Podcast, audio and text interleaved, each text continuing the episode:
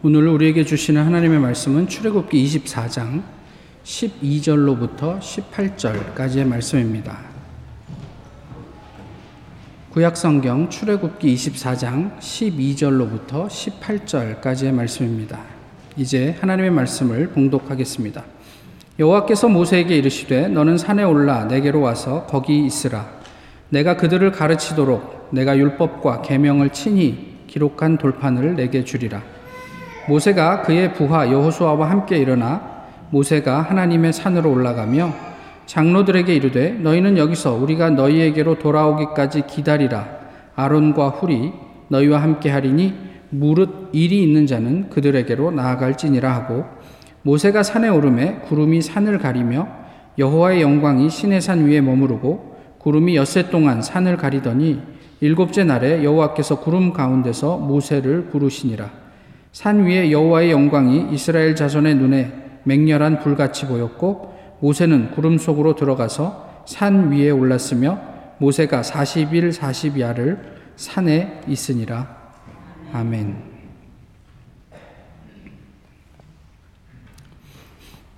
코로나 19로 인해서 한국 사회가 많이 어수선합니다. 아, 일주일 만에 한국의 상황이 완전히 달라졌습니다. 신천지 교인들을 중심으로 빠르게 확산되고 있죠. 아, 신천지 교회의 위치를 알려주고 또 교인들의 움직임을 알려주는 앱까지 개발되어서 목사님들 사이에서는 이 앱을 깔고 교회에 유입되는 신천지 교인들을 경계하라. 뭐 이런 이야기들도 나누곤 합니다. 신천지를 향한 비판의 여론이 일자 교주인 이만희 씨는 신천지가 부흥하는 것을 방해하는 사탄의 계략이라고 어, 일축해 버렸습니다. 지난주 한국에 어, 좀 규모가 있는 목사님 몇몇이 중국을 향해서 교회를 핍박한 결과로 하나님께서 코로나19를 보내셔서 어, 중국을 심판하고, 심판하고 있다라는 취지의 설교를 했습니다.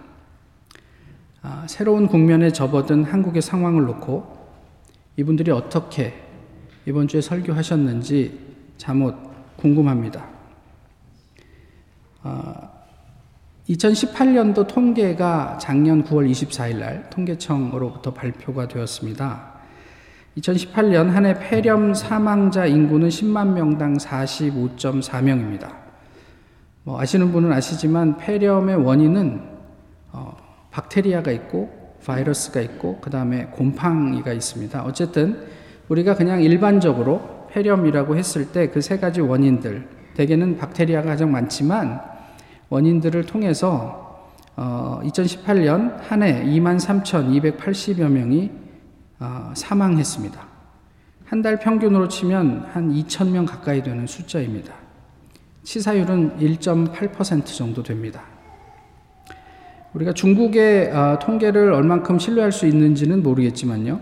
코로나19로 인한 폐렴으로 인해서 치사율이 우한과 그, 그, 그 주를 제외하고는 대개 1% 미만으로 집계되고 있습니다. 그런데 이 통계청의 자료를 보다가 어, 제 눈을 사로잡은 게 하나 더 있는데요. 자살로 2018년도에 사망한 사람이 13,670명입니다. 그런데 10대 중에, 10대 사망자 중에 자살로 사망한 사람이 전체의 35.7%, 20대는 거의 반이 사망자 중에 자살로 죽었어요. 30, 30대까지가 많은데요. 30대는 한 40% 정도 됩니다. 사실 이게 상당히 심각한 문제임에도 불구하고 한국 사회에서는 이것이 크게 아, 이슈가 되지 않는 것도 어, 물론 이슈가 되지요. 그런데 이것을 어떻게 하면 우리가 좀 개선할 수 있을까? 라는 어떤 이게 공감대가 그렇게 크게 형성되지 않는 것도 참 궁금하다 싶습니다. 어, 일련의 사태를 보시면서 어떤 것을 느끼시는지 모르겠습니다. 물론 우리가 잘 알지 못하는 것에 대한 두려움이 있을 수 있지요. 그렇지만 그것 때문에 우리의 삶 자체가 잠식되지 않도록 좀 더 냉정하고 차분해졌으면 좋겠다라는 생각을 해봅니다. 막연한 공포보다는 이성적 대응이 어쩌면 지금 이 어려움을 돌파해 나가는데 가장 좋은 것이 아닐까 싶기도 합니다. 세상이 정서적으로 동요할 때 우리 그리스도인들은 더더군다나 깨어서 뱀처럼 지혜롭게 하나님 앞에 설 수 있으면 좋겠다 싶습니다. 오늘 본문이 있는 출애굽기 24장의 분위기는 지금 한국의 상황과는 대조적으로 아주 좋습니다. 하나님과의 언약이 체결이 되고요. 그리고 심지어 이스라엘의 지도자들이 하나님을 만나게 되는 일이 본문에 묘사되어 있습니다. 그리고 하나님을 보면서 그 앞에서 식사를 했다, 먹고 마셨다. 이렇게 오늘 읽진 않았던 1절에서 11절까지 말씀에 기록되어 있습니다. 한번 생각을 해보세요. 하나님을 보면서 밥을 먹어요. 얼마나 감동적이었겠습니까? 아, 얼마나 좋았겠습니까? 이후에 하나님께서 모세를 따로 부르시는데 오늘은 오늘 본문에 등장하는 사람들을 중심으로 하나님께서 우리에게 주시는 말씀을 좀 살펴보면 좋겠다 싶습니다. 먼저 모세예요. 말씀드렸던 것처럼 하나님이 이런 어떤 아주 감동적인 분위기 하에서 야, 너 모세야, 너 좀 따로 보자. 이렇게 말씀하시죠. 근데 12절에서 얘기하고 있는 그 목적은 무엇이냐면 하나님의 율법과 계명을 가르치기 위해서 내가 돌판에 이 법을 새겨 주겠다. 이렇게 말씀을 하셨어요. 아마도 하나님을 본 감동 속에서 신의 산에 다시 오르려고 하는 모세를 이스라엘의 지도자 아론과 후를 포함한 이스라엘의 지도자들은 아마 이렇게 아, 아, 기쁘게 배웅을 했을 것입니다. 모세는 그 이후 40일을 격리되어서 시내산 꼭대기에 있었습니다. 누가 도시락을 가져다 챙겨주는 것도 아니고요. 그 다음에 마실 물을 갖다 주지도 않았습니다. 사람의 정서는 아시는 것처럼 그렇게 오래 가지 않습니다. 우리가 새 차를 사서 기분 좋은 것은 한 일주일 정도 되겠죠. 뭐 집을 사도 그렇고 우리가 아, 그 취하는 모든 것들이 한 며칠 기분 좋을 수 있지만 시간이 지나면 지날수록 그 기분은 점점 잦아들게 마련입니다. 어, 오늘 본문 이후에 32장에서 나오는 내용이지만 그 하나님을 만나고 경험했던 황홀함과 기쁨 이런 것이 32장에 가서는 사람의 이성을 넘어서는 경험 앞에서 이른바 아, 아론을 비롯한 이스라엘 백성이 흔들려 버리고 맙니다. 40일을 먹지도 않고 마시지도 않는데 아마도 모세는 저 위에서 죽었을 게야. 지금 어떻게 됐는지 우리가 생사를 확인할 길이 없는데 올라갈 용기는 없고요. 올라오지 말라고 그랬으니까. 아마 죽었을 텐데 우리가 그냥 이대로 살아도 되겠습니까? 라고 하면서 아론을 참 괴롭히지요. 하나님과 언약을 체결하고 하나님을 보며 먹고 마시던 황홀한 경험은 한 달여 만에 아득한 일이 되고 말았습니다. 우리는 그저 그냥 그 좀, 아, 이스라엘 참 아쉽다, 어리석다, 이렇게 이야기하지만 우리라면 어땠을까요? 우리는 그 시간을 버텨낼 수 있었을까요? 반면 산 위의 모세는 어땠습니까? 먹지도 마시지도 않고 40일을 어떻게 버텼을까? 예수님이 광야에서 40일을 버티고 시험을 받으신 후에 가장 먼저 사탄은 허기를 달래라고 유혹을 합니다. 예수님이 그 정도였으니 어, 여, 이 모세도 그 배고픔이 만만치 않았을걸요. 마테오 누가 복음에 이 말씀 그 예수님의 시험 받으신 장면이 묘사되어 있는데 두 번째 세 번째 시험을 마테오와 누가는 이렇게 순서를 바꿔서 소개하고 있습니다만은 첫 번째는 어, 단연코 허기였습니다. 아마도 모세는 시간의 주인이신 하나님과의 만남 속에서 40일을 어, 하루처럼 경험을 했기에 그게 그것을 그 시간을 버텨낼 수 있지 않았을까? 이것이 우리가 추측해 볼 수 있는 그냥 가장 어떤 어떤 최선의 어떤 내용이 아닌가 싶기도 해요. 하나님 안에 하나님께 사로잡혀서 들어갔을 때 일반적으로 우리가 경험하게 되는 무시간이 있단 말이에요. 물론 그게 꼭 하나님과 관련된 부분도 아니에요. 재미있는 어, 놀이를 할 때는 뭐 10시간이 1시간 같고 밤새는 줄 모르고 지루한 곳에 있을 때는 1분이 영원같이 느껴지는 것이 우리의 어떤 그런 경험이라고 본다면 모세도 어쩌면 그 위에서 그런 경험들을 하였기 때문에 40일을 버텨낼 수 있지 않았을까 싶습니다. 제가 이렇게 어 뭐 이렇게 소그룹으로 만나거나 개별적으로 만날 때 오래 전 일이지만 어 수도원에서 40일 동안 어, 침묵으로 기도하며 지냈던 시간들을 이야기하면 가장 많이 받는 질문이 뭘까요? 40일 동안 진짜 하루 종일 말 한마디 하지 않고 지내면 답답해서 정신병 생기지 않겠습니까? 뭐 이런 질문들을 참 많이 하세요. 그렇지만 정작 그 안에 있는 저를 비롯한 다른 분들은 그게 말하지 않는 답답함을 완전히 압도할 수 있는 그 외에 다른 충만함들이 그 안에 많이 있기 때문에 어, 또 가고 싶다. 뭐 이런 생각들을 가지게 되죠. 코로나19로 인해서 사람들이 가지는 공포는 무엇입니까? 아, 저 사람 다른 내 주변에 있는 다른 친구들이 아프면 어떡할까 이런 걱정을 많이 할까요? 아니면 나는 안 걸려야 될 텐데 이런 생각을 많이 할까요? 혹시 내가 이거 걸려갖고 재수없이 죽는 거 아니야? 뭐 이런 것 때문에 우리가 두려워하는 것은 아닙니까? 모세가 그랬던 것처럼 사명자는 죽지 않습니다. 그렇다고 아무렇게나 살아라 이런 의미는 아닙니다. 인명은 제천이라고 우리가 이야기하잖아요. 그게 그저 우리가 말이 좋아서 그냥 넋두리 하라고 하는 말이 아니란 말이에요. 인명이 정말 하나님에게 있다라고 얘기한다면 사실 그것은 우리의 신앙의 고백이고 삶의 고백으로 우리의 일상 속에 드러나야 하는 것 아니겠는가 싶은 거예요. 우리의 정서에 압도되어서 하나님을 잊어버리지 마시란 말이에요. 내 기분이 좋지 않다고 주변에 아무 말이나 내뱉지 마시란 말이에요.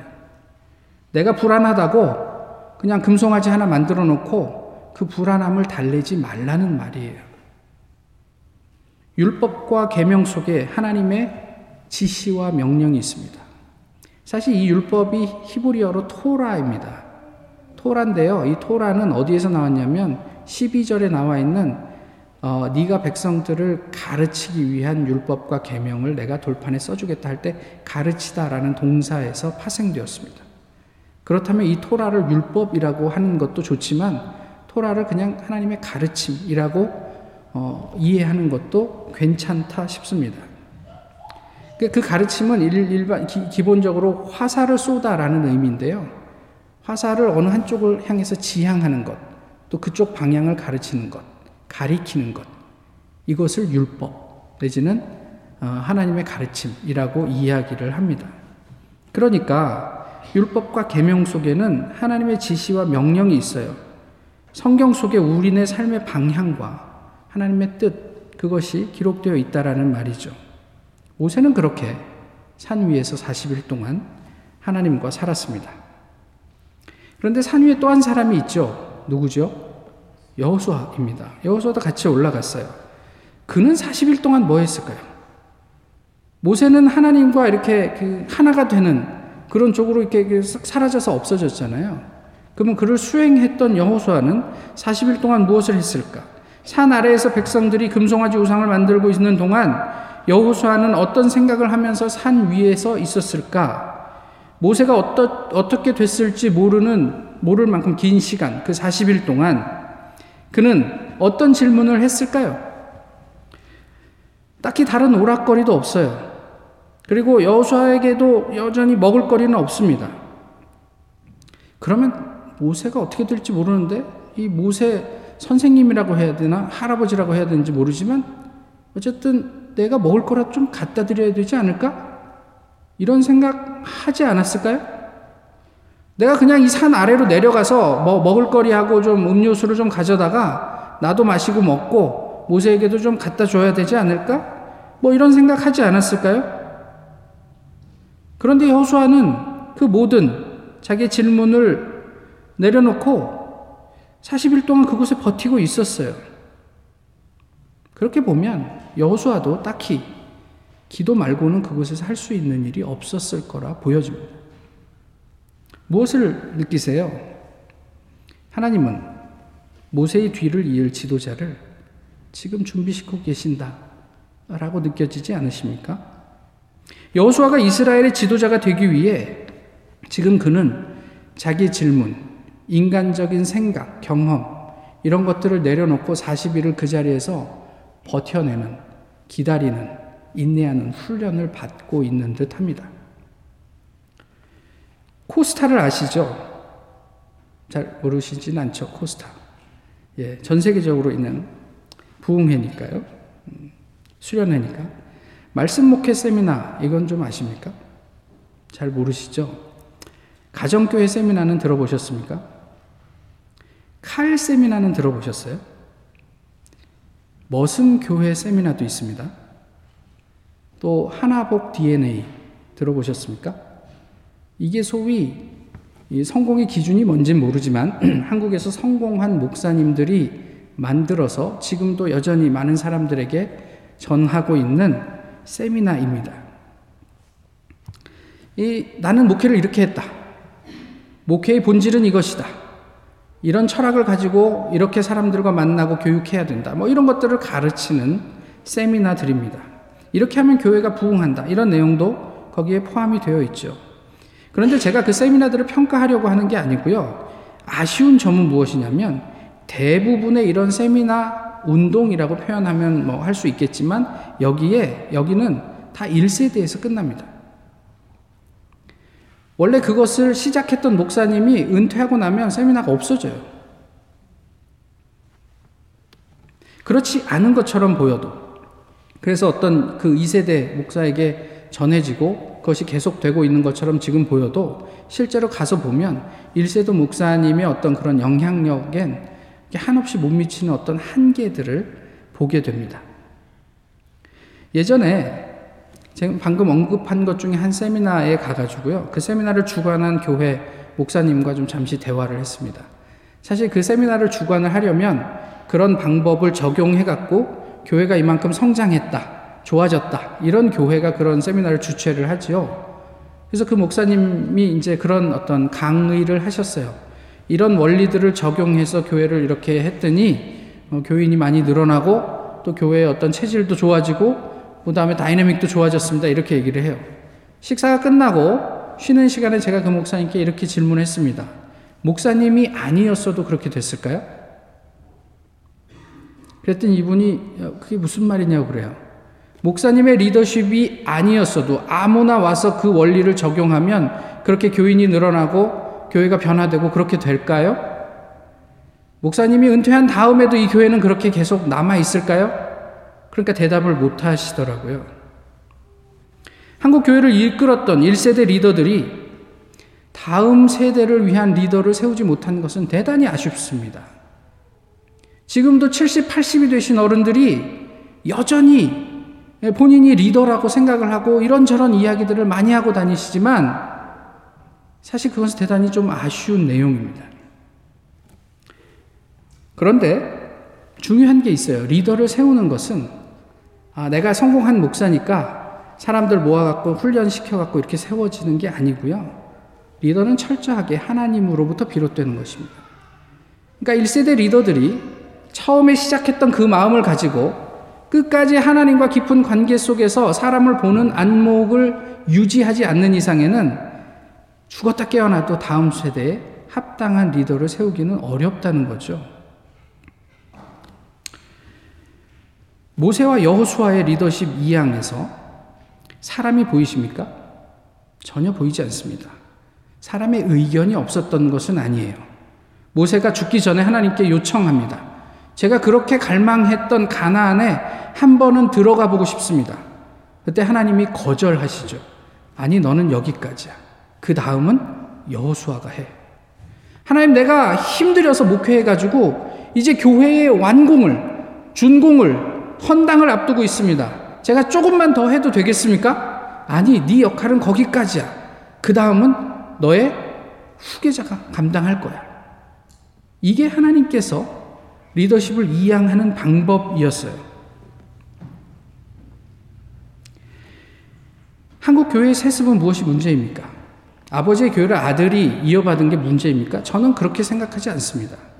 한국 교회 세습의 중요한 문제는 하나님을 이야기하는 것 같은데 사람 냄새만 난다는 데 있습니다.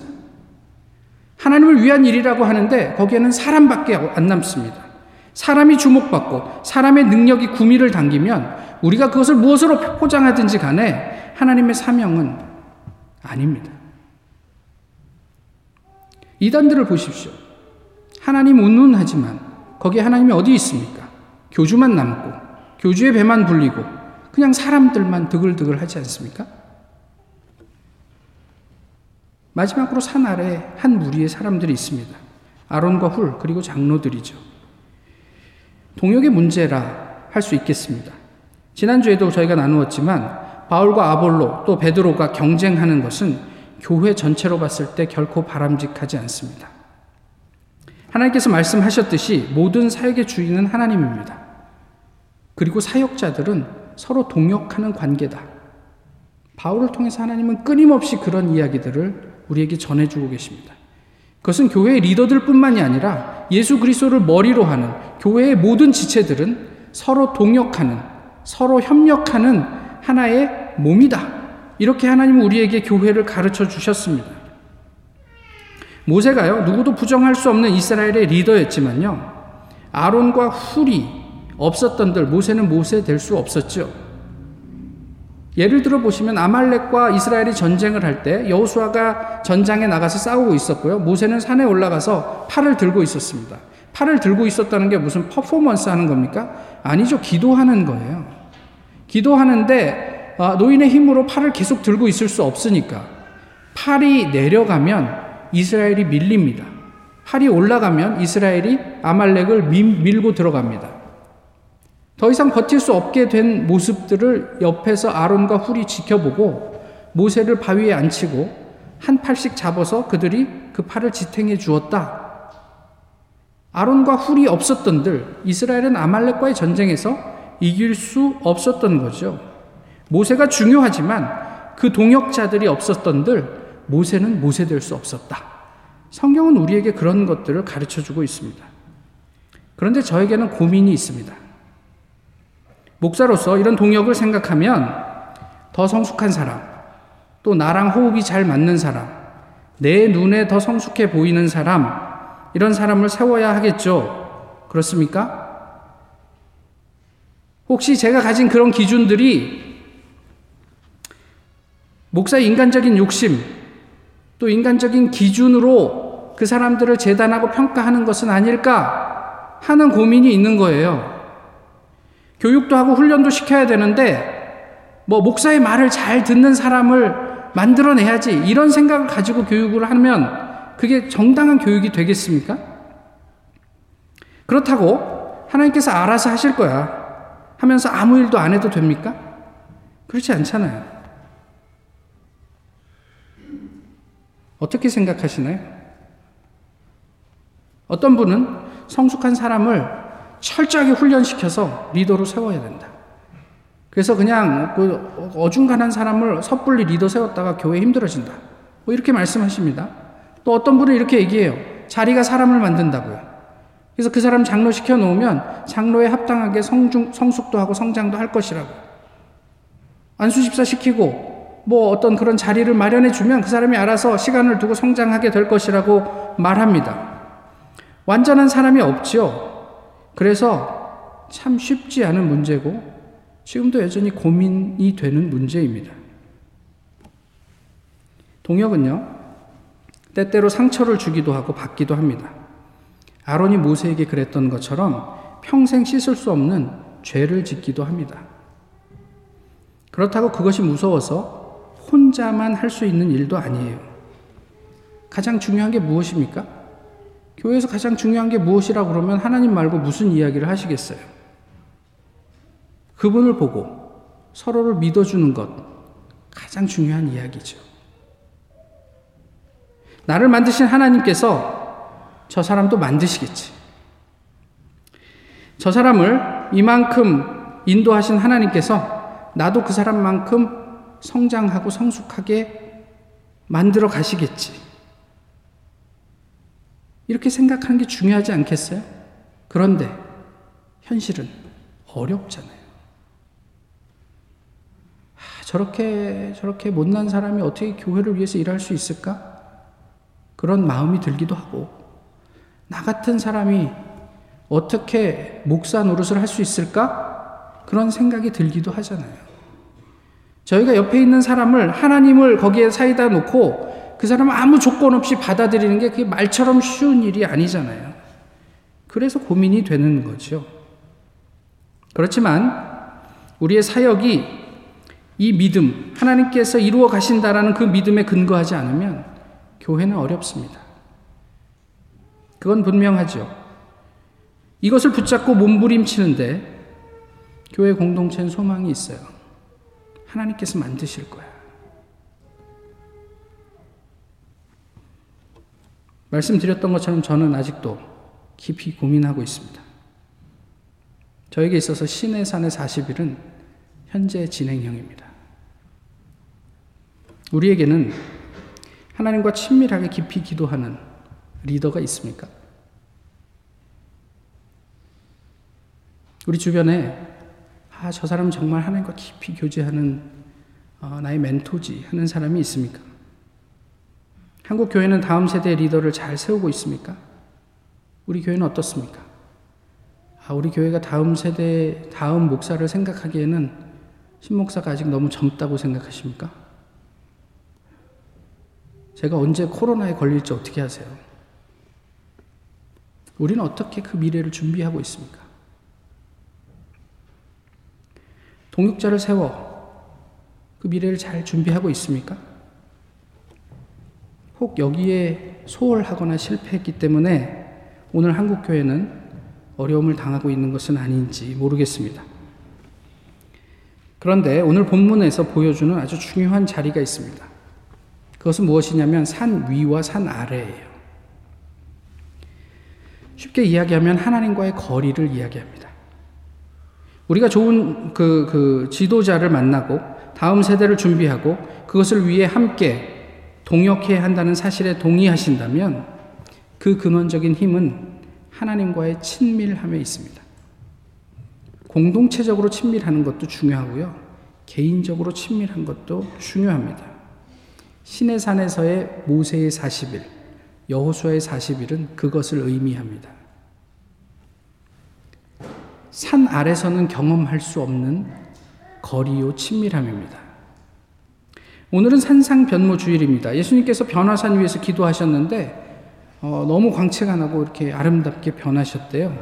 제자들은 그것을 보면서 황홀경에 빠졌죠. 중요한 차이는 하나입니다. 무엇이냐면 하나님 경험. 하나님을 친밀하게 경험하고 알고 있는 예수님은 이제 내려가자. 이렇게 말씀하시고 그러지 못해, 못하고 졸고 있다가 그 현상만 봤던 제자들은 여기 황홀한 곳이 여기 주사오니 우리가 여기에 남읍시다. 이렇게 예수님에게 이야기를 합니다. 기도는 왜 하십니까? 소원을 이루고 나의 결핍을 채우기 위해서 하십니까? 그럴 수 있죠. 그렇지만 그렇게만 하시면 하나님과의 친밀함은 요원한 일입니다. 말씀은 왜 읽으십니까? 내가 올해 뭐 지난해 한 해 동안 말씀을 뭐 15번 읽었다. 자랑하시려고 내가 그만큼 좋은 신앙인이다. 증명하시려고 읽으십니까? 그렇다면 우리의 신앙의 미래는 없습니다. 기도는 하나님 옆자리에 앉기 위함이고 말씀은 하나님의 뜻을 분별하고 듣기 위함입니다. 하나님과 함께 생활하고 그분의 말씀을 들으며 대화하는 일상이 친밀함을 가능하게 해요. 가족이 친밀한 것은 같이 먹고 자고 눕고 일어나기 때문이에요. 머리가 산발이 된 것도 서로에게 보여주고 눈곱 낀 얼굴로 같이 얼굴 맞대고 밥 먹을 수 있기 때문에 친밀한 거예요. 매일마다 꽃다발 주시겠어요? 매일 보석을 선물하시겠어요? 그런 것이 서로의 친밀함에 다소 도움이 되고 그렇게 하는 도구로 쓰일 수 있지만 진실한 친밀함은요, 일상에서 오는 것이죠. 교회도 마찬가지입니다. 이벤트로 하나님과 친밀해지시려고요? 어렵습니다. 부흥해도 되고 수련해도 가지만 그것은 우리가 하나님께 조금 나갈 수 있도록 도와주는 하나의 툴에 불과합니다. 하나님과의 진실한 친밀은 매일마다 반복되고 지루한 것 같지만 그 자리를 버텨내는 우리의 일상 속에서 담보되는 것이죠. 모세와 여호수아는 그렇게 하나님의 현존 안에서 리더와 사명자가 되어 갔습니다. 예수님께서는 수없이 배신을 당하셨지만 제자들을 제자들과의 동역을 끝까지 포기하지 않으심으로 오늘 우리에게까지 복음이 전해질 수 있게 하셨습니다. 하나님, 제발 제 간구를 들어주세요. 언제까지 기다려야 합니까? 우리가 하나님을 기다립니까? 오히려 하나님이 우리를 기다리고 계신 것은 아닙니까? 하나님을 듣는 자리, 말씀과 기도의 자리는 외면한 채 우리의 욕구만 채워달라며 항의하는 우리를 하나님께서 오래 참고 계신 것은 아닐까요? 목사 앞에서 일하지 마십시오. 목사를 보고 일하지 마십시오. 교회를 위해서도 일하지 마십시오. 사람에게 보이려고 일하지 마시라고요. 그저 하나님과 일하십시오. 그것이 영광 가운데 계신 하나님께 기도하는 것입니다. 그 자리가 우리가 머물러야 할 오늘의 신의 산입니다. 하나님을 보고 식사하는 황홀함으로 할 수, 할 수 있었던 일이라고는 그냥 모세가 다시 신의 산에 올라간다고 했을 때 잘 다녀오시라고 하는 인사 정도로 끝났습니다. 이 황홀함이 금송아지 우상을 막지 못했습니다. 인간의 허영을 채우는 황홀경의, 황홀경의 변화산. 예수님의 말씀을 듣는 자리. 오늘 우리는 어디에 있습니까? 기도하겠습니다. 귀하신 주님, 오늘도 여전히 저희를 사랑하여 주시고 또 이렇게 주님 앞에 나와 함께 예배하게 하심을 감사합니다. 모세가 신의 산에서 하나님과 친밀하게 40일을 지냈던 것처럼 저희도 저희의 삶 가운데, 일상 가운데 하나님과 친밀하게 교제하는 40일이 있게 하옵소서. 순간순간 또 하나님께 내어드리는 시간들 속에 하나님을 돌아보며 하나님의 뜻을 분별하고 하나님께서 가리키시는 곳을 함께 바라볼 수 있는 저희 모두가 되도록 주께서 지키시고 인도해 주시옵소서. 예수 그리스도의 이름으로 기도하옵나이다.